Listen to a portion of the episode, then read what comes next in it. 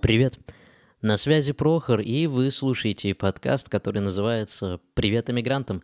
Подкаст, в котором я каждую неделю по вторникам, но на этой неделе не во вторник, а чуть-чуть позже. Судя по всему, это будет в пятницу, потому что сейчас уже четверг, и я только записываю, а еще надо смонтировать.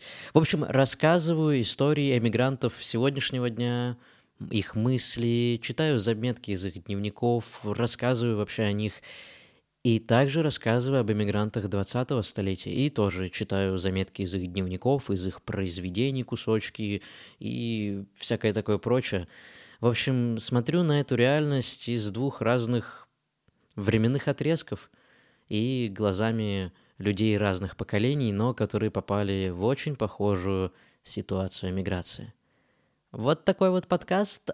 А сегодня у нас уже выпуск мог бы быть седьмым, но так как я немного проворонил вторник в связи с э, тем, что, ну, честно говоря, я что-то подустал, и поэтому как-то я, в общем, потерялся во времени, и, и вот. И поэтому только сейчас. И я подумал, ну, раз я уже профилонил вторник, то, может быть, профилонить и вообще этот подкаст, вообще этот выпуск. Но потом подумал, нет, так не пойдет, надо делать проект, надо все доделывать до конца. И в итоге я подумал и решил, что немного отойду на этой неделе от э, стандартного как бы плана подкаста, где есть кусочек из произведения, либо дневника иммигранта 20-го столетия, мой небольшой веселый или не очень комментарий, э, дневник или какая-то заметка, или мысли, или что-то из рубрики интервью моих знакомых, друзей, иммигрантов, которые уехали сейчас – снова мой веселый комментарий, потом лайфхаки, советы и так далее. В общем, уйти от этой стратегии и от этого сценария и обратиться к такому вопросу, а вообще с чего началась российская иммиграция? Где вот эта точка невозврата? Когда это вообще все началось? Ну, потому что, вы знаете, я, например, по наивности своей, не знаю, с чем это связано, видимо, просто с работой моего мозга, э, ну, когда мне говорят о миграции, я такой, о, 20 век, да, 20 век. Я даже как-то не задумывался, что, а было ли что-то до этого? Эмигрировали ли люди до этого, до 20-го столетия?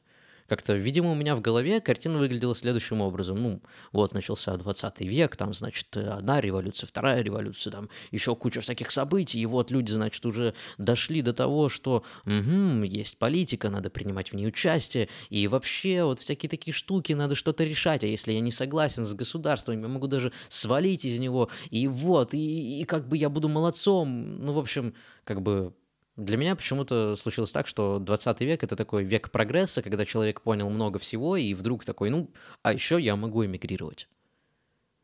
Ну и плюс государство тоже такое, о, я эволюционировал и могу выгонять людей из страны.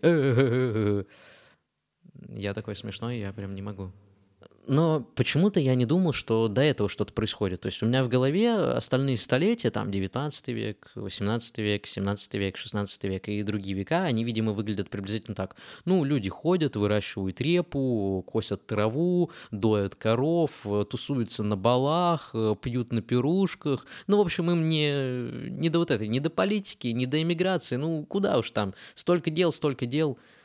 А потом я как бы, ну, начал вспоминать, что Вообще-то, ну, политическая деятельность была достаточно активная и до 20 века, ну, то есть даже те же самые декабристы, к примеру, ну, еще были разные восстания, и там Пугачевское восстание, и, и так далее. То есть, ну, как бы люди были, в принципе, политически активные, ну, назовем это так. И стачки были, и, и всякие такие штуки. То есть, как бы с этим было все нормально. Значит, я как-то крупно ошибаюсь, и значит, вероятно, эмиграция началась еще задолго до 20 века. И я решил покопаться в этом вопросе, чтобы вообще разобраться, как бы что, куда, кого, чего. И вы знаете, это оказалось даже намного интереснее, чем я ожидал. Например, выяснилось следующее, что российская эмиграция уходит своими корнями аж в XVI век. Представляете? То есть как бы это вообще достаточно далеко. Это, можно уже сказать, какие-то допотопные времена. И сейчас я расскажу, как это было тогда, в XVI веке. тридевятом царстве, в тридевятом государстве, которым в то время управлял некий царь Иван Грозный, жил-добыл один князь. Князя того звали Андрей Курбский. И он написал Ивану Грозному письмо, в котором сказал «Ох, батюшка царь, негоже так обращаться со своими подданными, с боярами да с вельможами, Негоже, негоже их выгонять, негоже их драть и ругать за то, что они, между прочим, тебе вон сколько земли принесли, и это все им далось не просто, а кровью и потом. Ну, а сам батюшка Иван Грозный, будучи человеком прямым, сказывал ему, «Холопы-то мои, что хочу, то и ворочу». И пришлось князю Андрею уехать, ибо на кол садиться совсем не хотелось.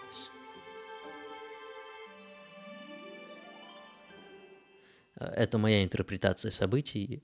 Э, как могу, так и, и рассказываю, назовем это так. Но на самом деле э, я описал все очень похоже, просто добавил немного креатива. Я же умею креативить.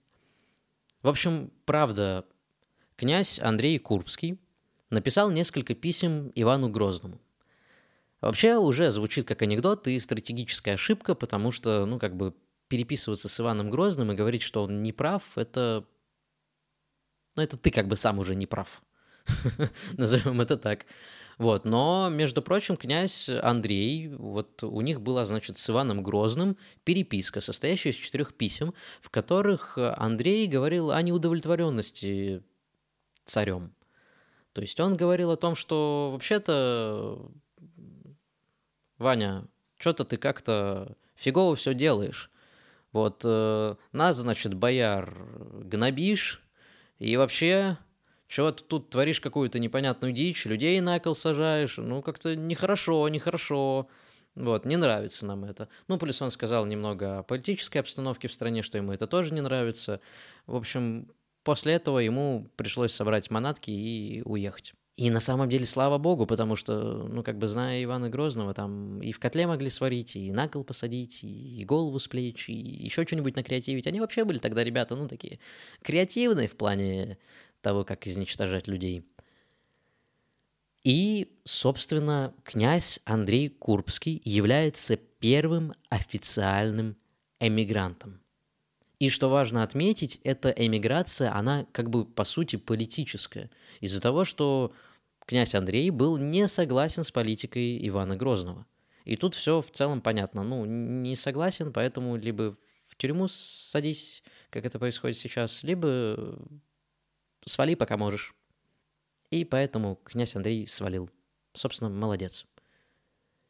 Вот такое вот упоминание о первом, собственно, эмигранте, это произошло в, во второй где-то половине XVI века. Вообще, надо сказать, что эмиграция в то время была не самая популярная опция вообще среди людей, как минимум потому, что, ну, ехать далеко, долго, можно еще не дожить, что-нибудь подцепить, но тем не менее люди как бы уезжали. Вот, например, князь Андрей, а еще из таких известных э, эмигрантов вот приблизительно того времени, э, это был Иван Федоров, то есть это один из э, книгопечатников, это первый печатник, я не знаю, как его назвать. Вот, и он уехал в Литву. Вообще, в те времена уезжали из страны по нескольким причинам, по нескольким соображениям, и, в принципе, они мало чем отличаются от сегодняшнего дня, потому что одна из причин — это ну, поиск свободы. Поиск свободы слова, свободы вероисповедания, потому что, ну, как бы были проблемы, веришь не в того Бога или не так, ну, все, как бы гонение туда-сюда. А, свобода высказывания собственных мыслей, да, я хочу быть недовольным царем и его политикой, вот и хочу это говорить. Ну, понятно, что при Иване Грозном такой фокус не пройдет.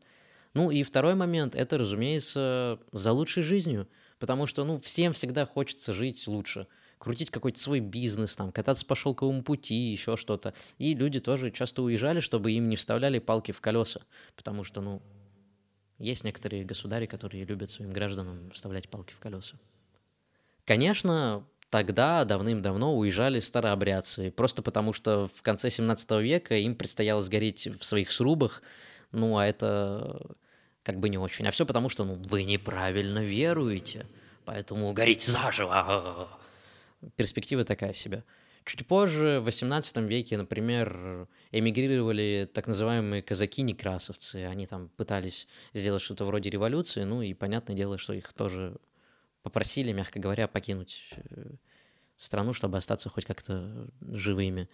Также очень часто уезжали представители малых народов, то есть калмыки, нагайцы, как минимум потому, что их не то чтобы преследовали, но было огромное количество, назовем это так, репрессий, то есть это ты не можешь делать, это ты не можешь делать, это ты не можешь делать, это ты не можешь делать, и это тоже, кстати, ты не можешь делать.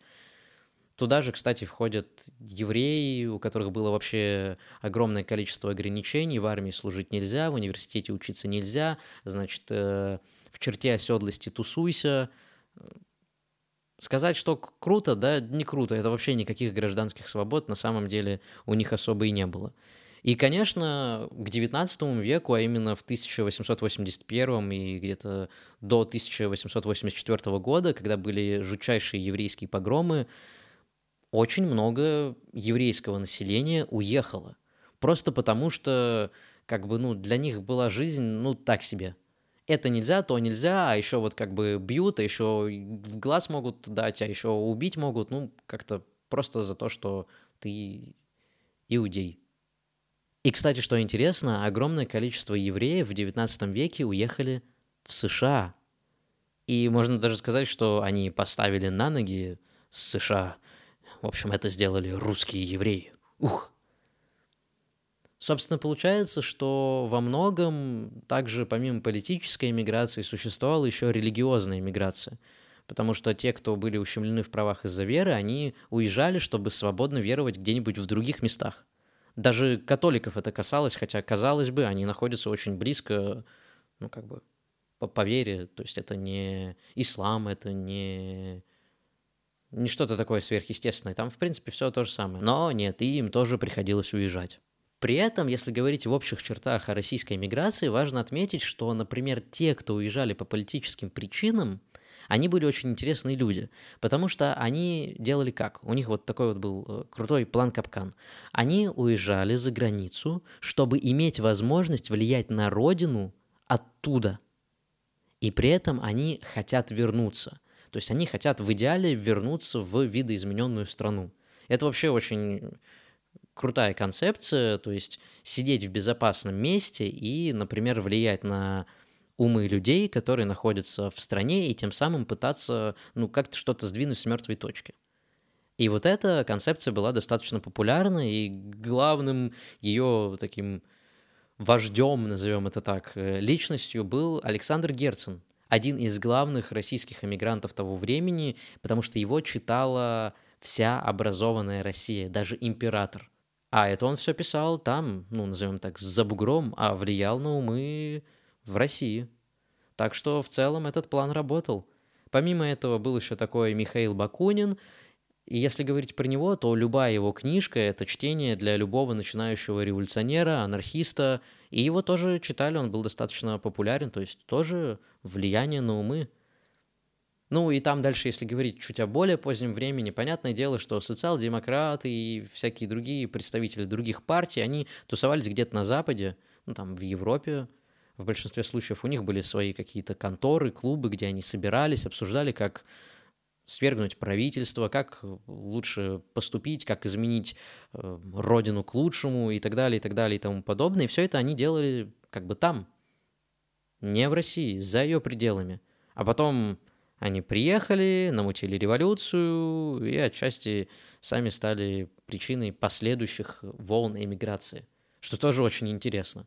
Понятно, что это не совсем социал-демократы, это как бы большевики с Лениным, но, как мы знаем, он тоже тусовался какое-то время в Европе, и потом намутил со своими ребятками революцию, и дальше получилось, что получилось. И это мы все прекрасно знаем, до сих пор расхлебываем. Ух. И теперь мы постепенно приходим именно к 20 веку. В 20 веке принято считать, что есть три волны эмиграции. И сейчас о каждой волне я расскажу понемножечку, так сказать, по порядку. Итак, первая волна эмиграции – это послереволюционная волна. Это 1918 и где-то 1940 год, то есть вот этот вот огромный промежуток. Что в это время происходило? Огромная масса людей уезжала из страны. Это где-то в этот момент выехало полтора миллиона, два миллиона человек. И, конечно же, это были все противники режима советского, то есть это военнослужащие антибольшевистской армии, а, того, кого гнали большевики, то есть это юристы, потому что, ну, кому нужны юристы, которые знают законы страны, которая вот только что разрушилась? Ну и вообще, которые знают законы, да, нафиг это надо, оно мешает работать. Евреи, ну, у них все понятно, им, как обычно, везет, потому что им то от большевиков достанется, то от белых достанется, то достанется от императора, то достанется просто потому, что случились большие еврейские погромы. В общем, бедные люди. Они тоже, да, уезжали. Кто еще? Разумеется, была такая штука, которая называлась Деникинская эвакуация. Это когда Деникин взял своих ребят и увез их. И какое-то время он даже их поддерживал и содержал в надежде, что в эту армию можно будет дальше потом, ну, как бы пойти и сделать новую Россию, вот это все дела. То же самое, кстати, сделал Врангель, и это у него вообще была армия, типа что-то 150 тысяч человек. Ну, на тот момент это достаточно много. И, конечно же, плюс сюда сразу отправляется в этот же приблизительно период философский пароход и, ну, вернее, как бы сейчас вернемся к философскому пароходу, философский пароход и иже с ними, потому что он был не один, были там и другие вариации на тему. В общем, все, кто вот э, в 20-е годы уехал, они тоже относятся к этому периоду, то есть к первой волне иммиграции. И дальше есть еще одна группа людей, которые являются очень интересной группой, потому что это те люди, которые попали в плен. Попали в плен во время Первой мировой войны, во время Советско-Польской войны, ну и так далее. При разных, в общем, войнах попали в плен, потому что многие из них уже не хотели возвращаться в Советский Союз. Как бы они посмотрели, как живут в других странах, и подумали, ну как бы, что, мы уже здесь, зачем ехать? И они тоже относятся к первой волне эмиграции. Разумеется, первая волна эмиграции — это безумно богатая волна в плане того, что уехало очень много интеллигентных, талантливых людей, уехало очень много мозгов, а, очень много талантливых рук, очень как бы крутых людей, уехало очень много художников. То есть, например, Марк Шагал. И он действительно э, шагал, внимание, каламбур, он дошагал до Европы. Падабумс. Кто еще? Борис Григорьев, Наталья Гончарова, Михаил Ларионов. Плюс, конечно же, литераторы типа Бунин, Тефит, Светаева, кто там еще? Ходосевич. Ой, ну, в общем, много литераторов. Литераторов вообще пруд пруди, что в Берлине, что в Париже на тот момент было. Они открывали литературные журналы. Да, им было потяжелее, чем художникам и артистам, например, да, там, потому что русский балет, например, все знали уже, и как бы все его ждали, а с литераторами чуть посложнее, но, тем не менее, они тоже на месте просто так не сидели, они работали. И, конечно же, композиторы, например, Рахманинов, Стравинский и другие. И это я называю просто избирательно имена, и знаете, которые типа самые известные. Но на самом деле народу в десятки раз больше. И куда же все эти талантливые люди ехали. На самом деле, на тот момент было три наиболее популярных столицы изгнания. Первое – это Константинополь, ныне Стамбул. В целом, в нашей ситуации приблизительно так же, все едут туда. Потом Берлин и Париж. Это вот прям три столицы – туда, куда ехали люди. А, Все очень просто. В Берлин ехали, потому что это выгодно, потому что после Первой мировой войны марка очень сильно упала, и там было очень дешево жить. В Париж ехали, потому что Париж был разграблен, и в целом там всегда нужны были, ну, как бы, люди. Ну и плюс все всегда хотят в Париж. Я тоже хочу в Париж. Не вижу никакой проблемы. И плюсом была еще Польша, потому что она находилась близко, ну и сейчас находится близко. И, внимание, Китай, то есть на восток тоже ехали, в Манчжурию. Но вот теперь интересный вопрос, который интересует любого человека, и не только иммигранта, а на что они там вообще жили? А жили они на содействие правительства той страны, куда они приехали чаще всего, плюс э, Красный Крест. он помогал тогда очень даже хорошо, и в целом, видимо, тогда люди понимали, что вот эта утечка мозгов — это большой-пребольшой плюс, потому что, ну, как бы, это ж круто, когда талантливые люди приезжают и что-то делают э, у тебя на земле, а потом ты такой, о, да, кстати, он тут вот у меня сделал, молодец, круто.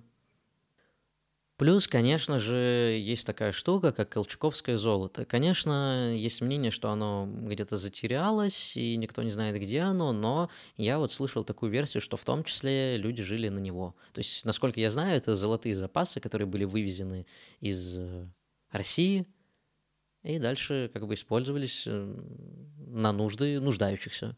Вот такая вот автология. И, конечно же, на всем том, что каждый смог вывести на себе. Кто сколько вывез, денег, золота и так далее, на это тоже старались жить, хотя вывести было достаточно сложно в то время. И плюс подработка. Вот эти все истории про то, что, вы знаете, я сел в такси, а водитель был настоящий русский князь. Вот это вот все, это относится к подработке. И это все случается потому, что эмиграция так или иначе это понижение статуса. Это очень редко, когда работает на повышение. Это не релокация, и в этом весь прикол. Релокация — это когда твоя компания взяла тебе вместе с твоими манатками, вместе с твоей семьей и сказала, чувак, переезжай сюда, здесь будет классно, вот тебе деньги. И как бы ты знаешь, куда ты едешь. А эмиграция — это ты берешь свои вещи, все свое самое дорогое и едешь куда-то, куда глаза глядят. И так как мы говорим так или иначе про послереволюционную миграцию, то есть люди, которые уехали, это так или иначе плюс-минус политизированное общество. И для них было очень важно действовать политически. И поэтому такая миссия номер один была выжить и изменить родину, сделать так, как хочется, сделать ее такой, какая она должна быть. Это новая Россия – и вот э, эмигранты сидели где-то в Европе, долго это обсуждали, переписывались. И, например, такие два парня, Маклаков, это адвокат и политический деятель, и Бахметьев, русско-американский ученый, плюс политический и общественный деятель, они, например, выявили пять принципов э, в своих э, частных переписках о судьбах России, и звучат они так. Значит, первое – собственность, второе – народоправство – Третье – децентрализация. Четвертое – демократия. И пятое – патриотизм. Вообще неплохо. Другой вопрос, что, как мы знаем, это не сработало. Никакие политические планы и игры не сработали, и не получилось вернуть Россию там на какие-то круги своя, а большевики победили. Почему это случилось? Потому что вся интеллигенция, которая уехала, вообще вот эта вот эмигрантская тусовка, она была очень раздроблена, потому что кто-то был социал-демократом, кто-то был монархистом, кто-то был анархистом, кто-то был еще кем-то. И они не могли между собой договориться, потому что у каждого был свой собственный взгляд на то, как сделать э, Россию great again. И они просто не договорились, и поэтому просто большевики продолжили свое дело. Вторая волна эмиграции — это такая очень интересная штука, потому что она вообще связана с Второй мировой войной, как нетрудно догадаться. И здесь есть два таких момента, что понятное дело, что кто-то уезжал из-за войны, да, то есть кто-то успел уехать куда-то, эвакуироваться, кто-то является иммигрантом постольку, поскольку, как и в первом пункте у нас было, попал в плен и не захотел возвращаться в Советский Союз около 500 тысяч человек остались за границей. Кого-то, конечно, пытались вернуть обратно на родину насильно, кто-то сам хотел вернуться, но в целом не так уж и много. Но зато совку нужны были рабочие руки. И здесь есть очень важный момент. Дело в том, что в то время, как начала потихоньку происходить вторая волна иммиграции с первой волной иммиграции, то есть с представителями этой волны иммиграции, случилось вот что. Они раскололись. Если они уже до этого были расколоты политически, то сейчас они стали еще более расколоты, потому что одни поддерживали Гитлера, а другие нет. Одни поддерживали Гитлера просто потому, что им было без разницы э, с чертом или без, но самое главное против большевиков, потому что они как бы верили, что ну, он может помочь решить проблему большевизма в их любимой родине. И некоторые из них даже вступали в ряды вермахта в качестве переводчиков и еще кого-то. Вот. А была вторая часть этого общества, которые, наоборот, хотели вернуться на родину, чтобы защитить ее от фашистской Германии. Но, разумеется, практически никого не приняли, потому что, ну, как бы, вы вообще-то от нас сбежали. Что это вы сейчас? Может, вы шпионы? Может, вы инагенты? И теперь, после веселой истории о возможных инагентах, мы переходим к третьей волне иммиграции, о которой я, кстати, говорил больше всего, видимо, просто потому что больше всего знаю, потому что мне говорят слово иммиграция, я говорю слово диссидент. Все. Вот такая вот была ситуация до этого выпуска подкаста. Но, тем не менее, третья волна иммиграции — это с 1970 где-то по 1980 там плюс-минус пару лет — и я эту третью волну миграции так называю еще «бежать из эпохи застоя». Ммм, собаки, как круто, что вы решили полаять на третью волну эмиграции. Простите, с этим ничего сделать не могу. И особенность третьей волны эмиграции в том, что она произошла в мирное время.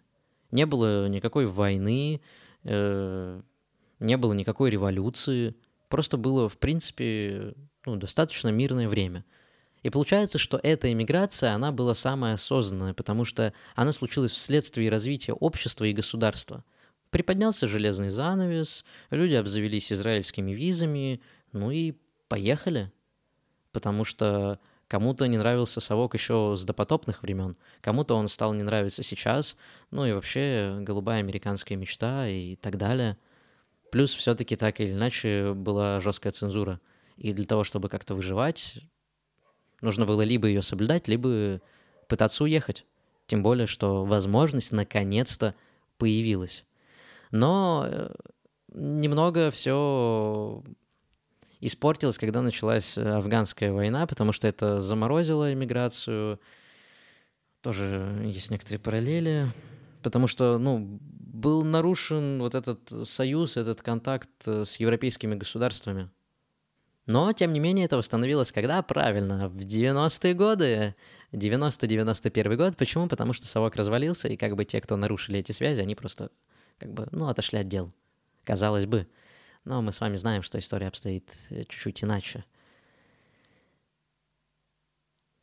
Каковы же мотивы этой третьей волны российской иммиграции? Не поверите, но снова в игру вступает еврейское сообщество – Дело в том, что главным мотором была еврейская иммиграция. После шестидневной войны 1967 года, это война, которая была на Ближнем Востоке между Израилем с одной стороны и Египтом, Сирией, Ираком и Алжиром с другой. Она была с 5 июня по 10 июня, то есть всего действительно 6 дней – и причина была очень э, проста, очень тупа, как обычно. В общем, Египет закрыл Туранский пролив для израильских судов. В это же время вывели войска ООН, которые следили, чтобы никто на кого не нападал и вообще не дрались, сидели все смирно. Ну и арабские страны в целом стремились уничтожить Израиль. И, конечно, в это время активизируется еврейское национальное движение – и люди хотят жить на исторической родине.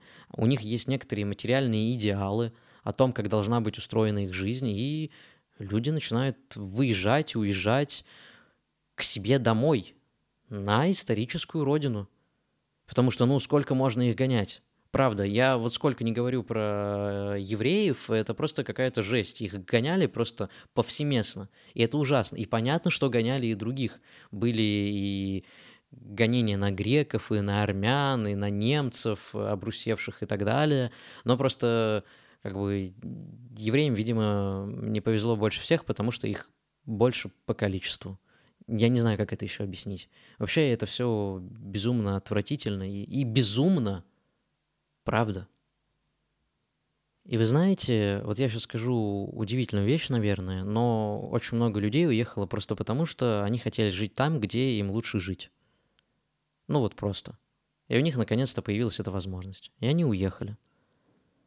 Но при этом никто не исключал вынужденной иммиграции по политическим мотивам. И вот здесь появляется мое любимое слово «диссиденты». Вообще, если говорить о диссидентах и что это вообще такое, изначально это религиозный термин, это старинное название протестантов, которые жили в католических странах. Но у нас оно приобретает немного иной оттенок и уже как бы является чем-то синонимом типа против нынешней власти. Что-то типа такого. И, конечно, здесь мы сразу вспоминаем высылку Солженицына, Бродского, которого ну, так типа взяли под ручки, дали билетик, сказали давай, давай, давай, вот тебе виза, давай, вали. И что самое интересное, в то время была очень крутая практика. Лишали российского гражданства тех, кто был за границей. Ну, то есть, например, человек мог выехать на лекции, не знаю, на постановку спектакля, еще на что-то, и опа, нет российского гражданства. Так, например, попались Василий Аксенов и Юрий Любимов. То есть Юрий Любимов, на всякий случай напоминаю, это парень, который ставил на Таганке, и там сразу вспоминается Высоцкий, и вот эта вот вся история. Как так получилось? Почему так получилось? Ну вот такая вот политика партии. Людей могли лишить гражданства, просто уехал в отпуск и лишился гражданства. Ну, понятно, что я сейчас немного преувеличиваю, но в целом, да. И только после 89 года у людей, кто вот так вот уехал, лишился, например, гражданства или еще что-то, появилась реальная возможность вернуться. И вот как раз Любимов, Войнович, Аксенов, они вернулись. И получается, что история третьей волны иммиграции – это очень счастливая история. Людям удалось уехать туда, куда им хотелось уехать, без войн, без революций, и при этом они как бы по сути имели возможность вернуться или хотя бы приезжать. В целом все чики-пуки, потому что до этого очень часто было, что уехал, ну и с концами потому что никак на законодательном уровне это не регулировалось. И насколько я вообще понимаю всей этой ситуации, ну, если ты уехал, ну все, как бы, до свидули. Не надо больше стучаться в эти двери, они для тебя закрыты. И в этом плане новым этапом иммиграции становится 1993 год, когда законодательно, наконец-то, закреплено в Конституции право граждан покидать свою страну и возвращаться в нее. То есть вопрос иммиграции наконец-то перестает быть роковым. И это очень круто. Потому что, ну, таким образом можно стать человеком мира, попутешествовать, попутешествовать, посмотреть мир и приехать обратно домой. Мне вообще кажется, крайне важным говорить об истории российской миграции по нескольким причинам. Во-первых, так или иначе, это переваривание опыта нашего народа, назовем это так. Это такая травма, достаточно большая, которая давит со всех сторон, так или иначе, так же, как и репрессии. Поэтому об этом важно говорить. Вообще, мне кажется, это отчасти часть репрессий, просто, знаете, они такие не в плане того, что человека запихнули в лагерь, и он там сидит, а как бы чуть-чуть попроще. То есть, ну, как бы человек такой, ой, наверное, я сам возьму и сам себя репрессирую, пожалуй, куда-нибудь в Париж. Еще об этом очень важно говорить, потому что сейчас мы тоже находимся в этом странном периоде, когда много людей уезжают, много людей вынуждены эмигрировать, много людей вынуждены эмигрировать по политическим причинам, по причинам личной безопасности, для обеспечения своей собственной безопасности и вообще сохранения своей собственной жизни. И самое интересное, что об этом всем реально нужно узнавать, читать, изучать, потому что все повторяется. И повторяется достаточно очевидно, достаточно страшно. И чтобы понять, что будет происходить дальше, нужно заглянуть на эти страницы истории. Поэтому я, собственно, и устроил такой выпуск, где вкратце рассказал о всем том, что называется российская эмиграция, чтобы и самому быть в курсе, и вам рассказать. Потому что так или иначе, я считаю, что эмиграция, несмотря на то, что это жуткий опыт в каком-то смысле, потому что, ну, земля уходит из-под ног и, и вообще как-то страшненько. Но в этом есть огромное количество плюсов, потому что помимо того, что я завариваю свой менталитет в вот этой вот похлебке менталитетов всего мира, я обмениваюсь опытом с людьми, и это очень круто – я имею возможность смотреть на вещи с разных сторон. А что может быть лучше? Особенно тогда, когда пытаются выстроить стены между людьми и государствами, когда ищут внутреннего врага, когда ищут внешнего врага. Хотя на самом деле то, что действительно было бы круто сделать, это заварить вот эту вот кашу из всех-всех-всех, кто есть на белом свете, и подчерпать от других что-то крутое, какой-то их опыт, все это проанализировать и взять все самое лучшее себе. Вот это был бы очень классный путь. Но мы живем в таком мире, в каком живем, И это получилось отчасти потому, что мы не так часто оборачивались на наше прошлое. Поэтому, пожалуй, пришел момент это сделать. В общем, не знаю, как вам этот выпуск, он очень странный, больше похож на лекцию, я вот уже даже поправил свои воображаемые очки. Если у вас есть какие-то предложения или еще что-то, пожалуйста, пишите. Я, как всегда, оставляю ссылки где-то там внизу под аудио, либо в описании подкаста. Пишите, подписывайтесь на всякие штуки, которые я там оставляю. Будем болтать, будем общаться, будем обмениваться опытом и идеями относительно того, что происходит и будет происходить. Ну а с вами был Прохор из театральной группировки «Инкурс». Пожалуйста, берегите себя, берегите своих близких и помните, что часто история возвращается на круги своя. Ну а вы слушали подкаст, который называется «Привет эмигрантам». Пока! Привет, эмигранты!